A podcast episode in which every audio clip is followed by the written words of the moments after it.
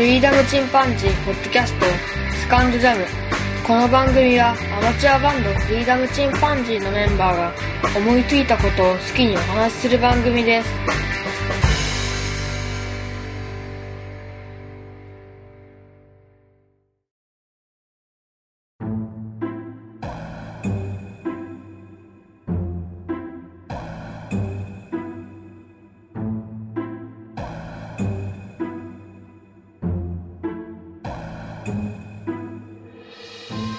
始まりました。フリーダムチンパンジーの佐藤です。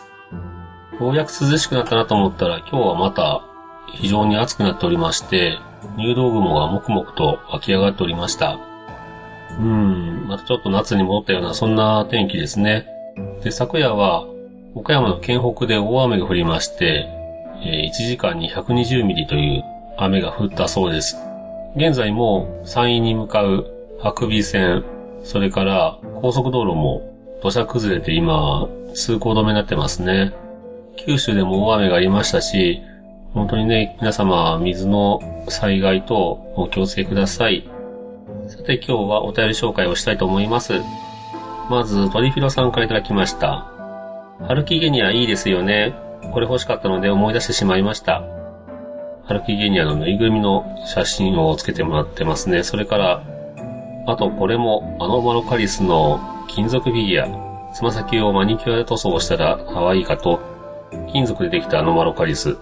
学研のメタルディノスペシャルということですね。こんなおもちゃがあるんだなで、それから、佐藤さんたちの情景描写のお話のされ方が、形や動きがよく浮かぶし、フリチンでも聞きたいですというふうにいただきました。これもともとはですね、えートリフィドさんが、日経サイエンスの10月号ですね。まだ発売されてないのかな？特集カンブリア前夜、生命爆発の導火線、エリアから生物の進化というタイトルの、えー雑誌の表紙をツイッターで上げてらっしゃったんですね。で、他もう一つの特集も天気のこの空ということで、対談新海誠と荒木健太郎氏の対談が特集になっているようです。これはかなり面白そうですね。僕はもともとあの、結構このカンブリア紀というのが大好きでして、新海誠の秒速5センチメートルでも、主人公の少年少女がカンブリア紀の、え生物の話をしてるなんていうシーンがありましたが、僕も本当に中学生の頃から、その頃僕ずっとあの何年ですかね、6、7年ぐらいはずっと科学雑誌のニュートンを毎月購読してました。うん、特別その、僕は理系ではないんですけど、そういった不思議な生き物だとかですね、その科学の新説とか、そういうのが好きだったんですね。で、ニュートリノとかその頃はかっこいいななんて思って、量子物理学とかそういうのを読んで理解はできてないんですけどね、楽しんでいました。で、カンブリア紀というのは、約5億5千年前ですね、その頃に、それまで数十種類しかいなかった生物というのが突然1万種ぐらいに爆発的に増加したという時期があるんですね。この時代にはいろんな決体な生き物がバージェスモンスターなんていうふうに呼ばれますけども、たくさん生まれました。生命の実験場という感じですね。いろんな形の生き物が生まれて、まあ、食べたり食べられたりしながら進化をしていったわけですね。それまで似たような形した多細胞生物しかいなかったのが、突如いろんな形になったというのがとても面白いんですが、いろんな説があります。うん、まだ原因は分かってないですね。突然そういった種類が増えたのは、酸素濃度が急激に上がったからじゃないかとか、いろんな説がありますけどね。この時期にあの、生命にとって重要な器官である目というものを持つ生物が誕生したことによって、その目によって逃げたり、もしくは獲物を見つけたりとか、そういった食う食われるといった食物連鎖の流れというのが加速しまして、それによって食べられるということによって、相手の体の中に生き残る、そういった生物もいたようです。人間も体の中に無駄に微生物を飼ってますし、ミトコンドリアが体の中にあったり、遺伝子情報の中にウイルスの一部が入ってる、なんていう話もありますね。この子に食べられないように体を硬くして、その体に殻を作ると、そういった生物も生まれてますし、細胞が角膜を得たとか、そういったいろんな要素があって、いろんな生き物が生まれました。このカンブリア紀の生き物というのは今見ると本当にモンスターなんですよね。アノマロカリスというのは体長2メートルという種類もあるようですね。そういった化石も中国で発見されています。目玉が大きく2つありまして、放射状に配列された歯に囲まれた、全体としては丸い形の口が下の方にありまして、その前に長い、うーん、毛の生えたホースのような、そんな触手がついてます。体全体は平べったくて、えー貝のようなヒレといいますかね、そういったものがたくさん並んでますね。うん、口ではなかなか説明しづらいですが、とても面白い形をしています。うん、カンブリア紀の生物の中ではこのアノマロカリスが一番人気があるんじゃないでしょうか。他にも僕が好きなハルハルキゲニアという生き物もいますけど、これは何でしょうね、トゲトゲが生えた、上にも下にもトゲトゲがあるんですけど、イモムシの背中にトゲが生えたような、そんな感じですかね。で、このハルキゲニアに関しては、ニュートンでも最初の頃は長い足に短いトゲという形で言われてたんですけど、それが実は長い方がトゲで短い方が足でしたっていうので上下が逆さまになったりとかですね。それからまた親切で、えー頭だと思ってた方が実は尻尾で、尻尾と思ってた方が頭だという前後まで入れ替わりました。この記事を読んで僕は、あ科学とかそういったものは、特にこういった古代生物とかそういったものは、本当だと信じてても、後から親切が出てきて、ひっくり返されたりとか、そういうことが当たり前であるんだなというふうに思いましたね。それから僕が好きなのはオパビニアという生き物ですね。これは非常に変な形してます。体自体はアノマラカリスとちょっと似てるんですけど、大きさは4センチから7センチ程度と非常に小さな生き物ですね。ただ変わってるのはまず5つ目があります。上に3つ、前にさらに2つという感じですね。目玉が5つというこの奇数なのがまた不思議な感じですが、そしてその、目玉の頭の先っぽにですね、えー長いホースのようなものが出てまして、まあ、象の鼻のような、その先に歯のような形をした、えー、なんて言うんでしょう、これは、ボールみたいなものをギザギザに切ったと言いますか、そういったハサミのような形をしたものがついてます。それで、というものをパクッと、えー捕まえまして、その部分は触覚でして食べる口ではないんですね。口はさらに、えーそのホースの根元にあるようでして、そちらに獲物を持っていったということみたいです。要するに、獲物を捕まえるためだけのハサミ状のホースがついてると、そういった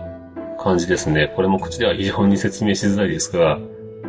このオパビーニアというのは、1972年にバージス動物群の学会発表というのがあったんですけども、で、このオパビニアの復元図というのが学会で発表されたわけですけど、それを見た途端にですね、会場内は一瞬静まり返った後、爆笑の渦に包まれたそうです。その爆笑の渦がですね、いつまでも収まらなかったために、学会の進行が一時中断という形になった、という逸話が残ってますね。おいおい、こりゃねえだろうっていう、嘘だろうっていうような、そういった反応だったようですけども、まあそうやって科学者がつい笑ってしまうような、そんな形の生物というのが、たくさんこの時代に生まれてるわけですね。皆さんももし気になりましたら、カンブリア紀の生物とか、カンブリア爆発とか、カンブリア紀の大爆発とか、そういったワードで出てきますので、ぜひ調べてみてください。そういえばあの、崖の上のポニョ。こちらでもですね、ポニョが最初に出てくるシーンで、結構、このカンブリア紀の生き物がたくさん出てきますよね。その後のデボン紀の生き物とか、三葉虫とか、そういった生き物も出てきます。面白いんですよね。やっぱり、うん、好きな方は多いんじゃないでしょうかね。鳥広さん、ありがとうございます。それから、なるみさんからいただきました。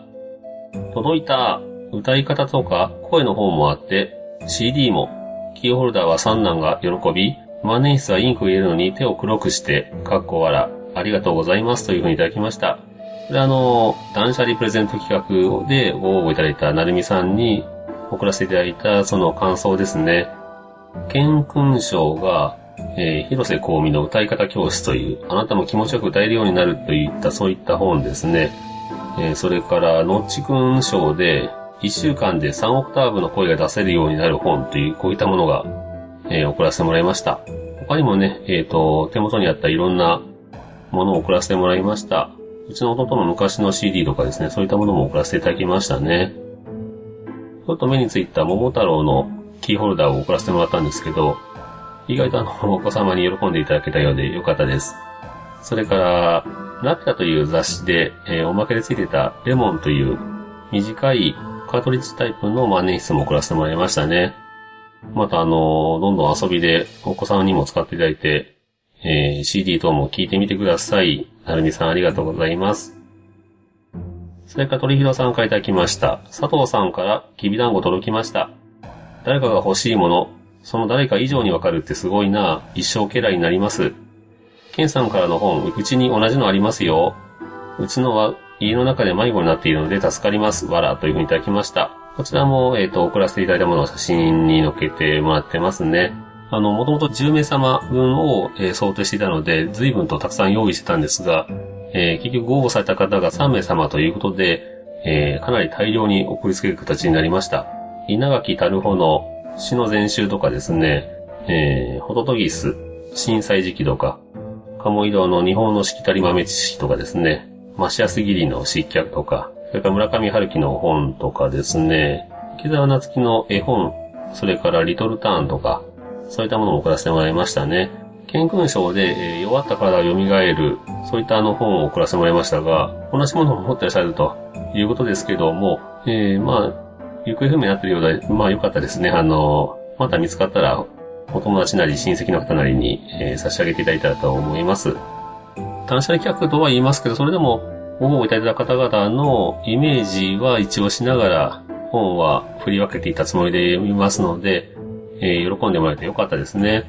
鳥広さんはちょうど僕の好きな池澤夏樹の切符をなくしてという本をハードカバーで買われたばっかりだったみたいですね。こちらも僕持ってまして、これも送ろうかなと思ってましたので、えー被るとこでしたね。それから、うちの弟の CD、えーちょっと前の CD なんですけど、アルバムを何枚か持ってたので、えーお3名様方に送らせていただきましたが、このビードローズのジャケット、それから歌詞カードも素敵です。どこに連れて行ってもらえるか楽しみですという風にいただいてますね。ぜひ聴いていただいて、えービードロズ、弟のバンドも応援していただけると嬉しいですね。鳥皆さんありがとうございます。それから演劇ラジオの鎌様さんからいただきました。フリーダムチンパンジーポッドキャストの断捨離企画で当選した本が届きました。本以外にも色々入ってました。しかも直筆メッセージまでいただきまして、直筆はいいですね。佐藤さんを近くに感じました。読ませていただきます。ありがとうございました。というふうにいただきました。この企画の背中を押してくださったのが、鎌様さんだったので、えー、鎌様さんにはたくさん本を送らせてもらいました。健勲賞では、リーダー論という形で、チームの束ね方という、そういった本を送らせてもらいましたね。これサッカー選手が書かれているリーダー論でして、一応鎌様さんのお仕事に合うかなと思って選んだようです。僕も五十嵐隆久先生の本とかですね、それから小野悟の甘い作曲講座とかですね、沢木幸太郎の激しく倒れよとか、木沢夏樹のクジラが見る夢、等々、えー送らせてもらいました。僕も万年筆で久々に、えーお手紙を書かせていただきましたね。あんまり字が上手じゃないんですけど、あのまあ、それでも直筆っていうのはもらえるとなんとなく嬉しいですよね。えー喜んでもらえてよかったです。マサマさんにも万年筆を送らせていただきましたので、ぜひまた直筆でお友達とか、えー手紙を送っていただけるといいんじゃないかなと思いますね。かまさまさんありがとうございます。それから旅王さんからいただきました。精力的なアップありがとうございます。と言ってもそれだけ最終回が近づくわけで、能天気に喜ぶわけにはいかないですが、これから聞いてみます。自宅では久しぶり。いつもは通勤や旅の途中で。前にもちょっと書いたかもですが、佐藤さんの声は自分的には移動中がすごく合うので、というふうにいただきました。続いて旅尾さんから、脊髄注射、脳内圧とか、空を飛ぶとか、釘とか。自分が痛い時に聞いてみたら余計痛くなるかと思ったけど、差にあらず。逆に同類愛現れむ感があって、慰めになります。同志というふうにいただきました。えー、旅尾さん、歯が痛い中で聞いていただいたようですね。もう今治ってらっしゃったらいいんですが、痛い話させてもらいました。僕の声が、えー移動中に通るかどうかちょっとわかりませんけども、うーん、旅尾さん的には、旅先とか、それから移動中に聞いていただいているようですね。旅尾さんいつもありがとうございます。お大事になさってくださいね。それから鳥広さんからいただきました。これは痛いというか死にかけた話。私自身も指折り数えたら軽く二桁いきそうな勢いでした。後先考えないバカで危険な遊びを何度も生き延びているのは、昭和の人の身体能力平均値が高かったんですかね。あと、怪我本体よりも医療行為の方が痛いイメージ。といただきました。まあ確かにね、えっ、と、医療行為というのもかなり痛みを伴いますよね。幸い僕はあの、歯の痛みというのは経験したことがありませんでして、うーん、激しい虫歯になる前には一応治療をしているので、歯の痛みってのは本当辛いって聞きますよね。子供だったから、その、体が柔らかいから、なんとか助かったのか、それとも、何か、単なる運なのか、神様のようなものがいるのか、ご先祖様が守ってくれてるとか、そういった何か目に見えない力で助かったのかわかんないですけどね。怪我には気をつけていただきたいなと思います。鳥人さんありがとうございます。それから、旅尾さんからまたいただきましたね。ケンさんのお子さんサプライズお別れ会。何冒頭からええ話してんねんっていう形で、えー、テイク81いただいてますね。何冒頭からええ話してんねん泣きというふうにいただいてますけど、この、えっ、ー、と、この話は実はアフタートークで話してたものを頭に持ってきたんですね。うん。岡山の人たちが人がいいというよりは、これは本当にケン君の子供たちの性格といいますか、人柄が良かったんじゃないかなと僕は思いますね。それからケンとか奥さんの地域とかママ友とかですね、そういったつながりがとても良かったからじゃないかなというふうに思います。旅尾さんありがとうございます。それから巻貝さんからいただきました。フリチンテイク87。自分は幸いにして手術、骨折、大出血などは未経験。子供の水暴走が映った時ぐらいかな、痛いのは。ほぼ全身に発信、発信したので、発信と読むのかな。えー、あらゆるところに傷跡あります。釘の踏み抜き、破傷風の話題で、震える舌を想像して寒気を覚えましたというふうにいただきました。えー、こういったあの、痛い思いをした話をすると、やっぱり聞いてる側もなんか生き方ってなりますよね。これは人間の共感性と言いますか、すごいですよね。巻貝さんも水暴走かかったということで、子供から移ったということは大人になってからですから、大人になってからだとかなりしんどいって言いますよね。この聞いていただいてるリスナーさんたちが、今後こういったあの、いろんなことはありますけど、えー、痛い目に遭わないことをお祈りしております。巻貝さんありがとうございます。それからカフェクラフトマンさんがいただきました。痛い想像すると、尾骨あたりがゾワッとするチンプスです。聞いていたら、はるか昔、バイク事故の思い出と重なりました。私は、私のジョンに刺していた管の取り外しが何より痛かった記憶があります。先日です。しばらく体の中で支えてくれたチタンくんです。今でも大切にしています。わらというふうにいただきました。それから結構長めのチタン製の棒の写真をいただきましたね。これは100円ライターの何個分だろう ?4 つ分ぐらいの高さはありますからね。なかなかの長さです。うわぁ、これが体の中でっていうのはなかなかですね。僕は幸い骨折はしたことはないので、骨折の痛みというのはちょっとわかんないんですけどね。うちの弟を骨折させたことはありますけど、これは小学生の時ですね、近くに工事現場がありまして、そこに土の山があったんですが、その上から自転車で駆け下りるという危険な遊びをしてたんですけども、その弟が僕もやるっていうので、いや、お前やめとけよって言ったんですけど、いや、やるんだって言って、じゃあ行くぞって言って、あの、ダーッと駆け下りていったら、案の定吹っ飛びまして、で、こけて、痛い痛いってずっと泣いてるんですけどね。大げさなんだよお前はとか言いながら、その痛いって言ってる肩をバンバン叩いたら、痛い痛いって泣いてたんですけど、えー、病院行ったら、やっぱり鎖骨が折れてました。うん。兄としてはね、本当は止めるべきだったんでしょうけどね。今でもちょっと悪いことしたなと思ったりしております。シンプスさんもね、えっ、ー、と、バイク事故のことを思い出すと、えー、成立するというとですね、えー、嫌な思い出を思い出させましたが、お便りありがとうございます。それから、沖縄とひょっとこ、江戸から現世さんからいただきました。痛い痛いけど、その先が聞きたくなって、侍りました。というふうにいただきました。この侍りましたという侍、侍という字を使ってるんですけど、えっ、ー、と、この沖縄とひょっとこさんっていうのはですね、えー、そういった名前のポードキャストをされております。その中でね、えっ、ー、と、設定的、設定的って言っていいのかわかんないですけど、江戸からやってきた、えー、沖縄が話すということなんで、これ沖縄さんなのかひょとこさんなのかわかりませんけど、えー、お便りありがとうございます。トークも面白いので皆さんも聞かれてみてください。えー、ありがとうございます。それから、なるみさんからいただきました。年配の方の水分補給にファンタ、わら。岐阜が入院して絶食の時に何を飲んでも良いということで、希望された差し入れのリポビタンデーやコカ・コーラを飲んでいたのを思い出しました。というふうにいただきました。絶食と言いながらも飲み物は良かったんですね。本当にあのー、年を取ってくると水分を取らなくなるそうです。何しても水分を取らないで、暑い中でも我慢していたりしましたので、好きなものだったらどんどん飲んだ方がまだマシという風に医者に言われてましたね。しかし絶食と言われてる時に飲むコカ・コーラというのは非常に美味しいでしょうね。なるみさんありがとうございます。それから、ももさんからいただきました。ふふふ、男の子はみんなやんちゃですね。小さい頃、兄弟が遊んでて、骨折、脱臼、流血、かっこ怪我してるのをよく見ました。自転車で橋から落ちたり、相撲を取ってて脱臼したり、えー、ももさんありがとうございます。えー、まあ、兄弟、まあ、兄たちですね、と書いてますので、やっぱり男の子はね、やんちゃしますよね。実は話してないもっと痛い話がたくさんあるんですが、これはあの、あまりにも痛くてですね、ちょっとお伝えできないような、そういった話もあります。僕の周りではね、本当に、そういうエピソードに事が書かないので、うん、不思議なんですけどね。まあ、無茶する子供の友達も無茶するというところでしょうか。結構痛い話は意外と反響がありましたね、こうしてみると。